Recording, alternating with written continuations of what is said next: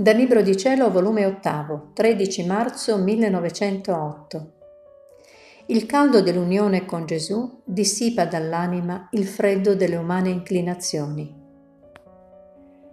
Stando nel solito mio stato ed essendo venuto un demonio che faceva cose strane, appena scomparso io non ci ho pensato punto, tanto da dimenticarmi le sue stranezze, occupandomi del sommo e unico mio bene Dopo però mi è venuto il pensiero.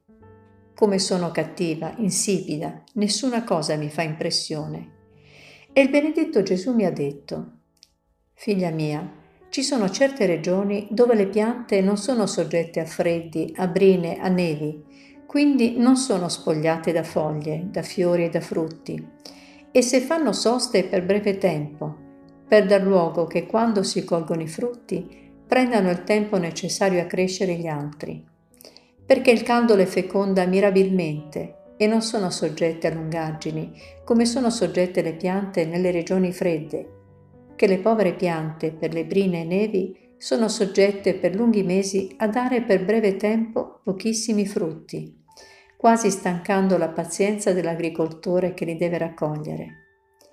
Così sono le anime che sono giunte alla mia unione, il caldo della mia unione dissipa da loro il freddo delle umane inclinazioni, che come il freddo le rende sterili e spogliate di foglie e di frutti divini. Le brine delle passioni, le nevi delle turbazioni, arrestano nell'anima i frutti della grazia. Stando all'ombra della mia unione, niente le fa più impressione. Nessuna cosa le entra nel loro interno che disturbi la nostra unione e il nostro riposo tutta la loro vita si gira nel mio centro, sicché la loro inclinazione, la loro passione è per Dio. E se qualche volta si fa un po' di sosta, non è altro che un mio semplice nascondimento per dar loro una sorpresa di maggiori consolazioni e quindi poter gustare in loro frutti più squisiti di pazienza e di eroismo che hanno esercitato nel mio nascondimento.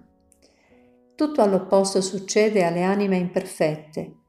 Pare loro proprio le piante nate nelle regioni fredde stanno soggette a tutte le impressioni, sì che la loro vita vive più di impressione che di ragione e di virtù.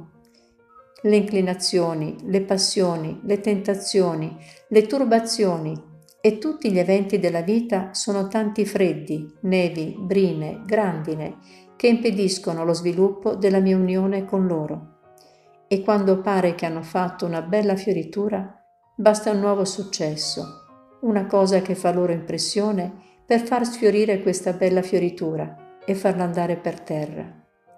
Sì che sono sempre in principio e pochissimi frutti cacciano da loro e quasi stancano la mia pazienza nel coltivarle.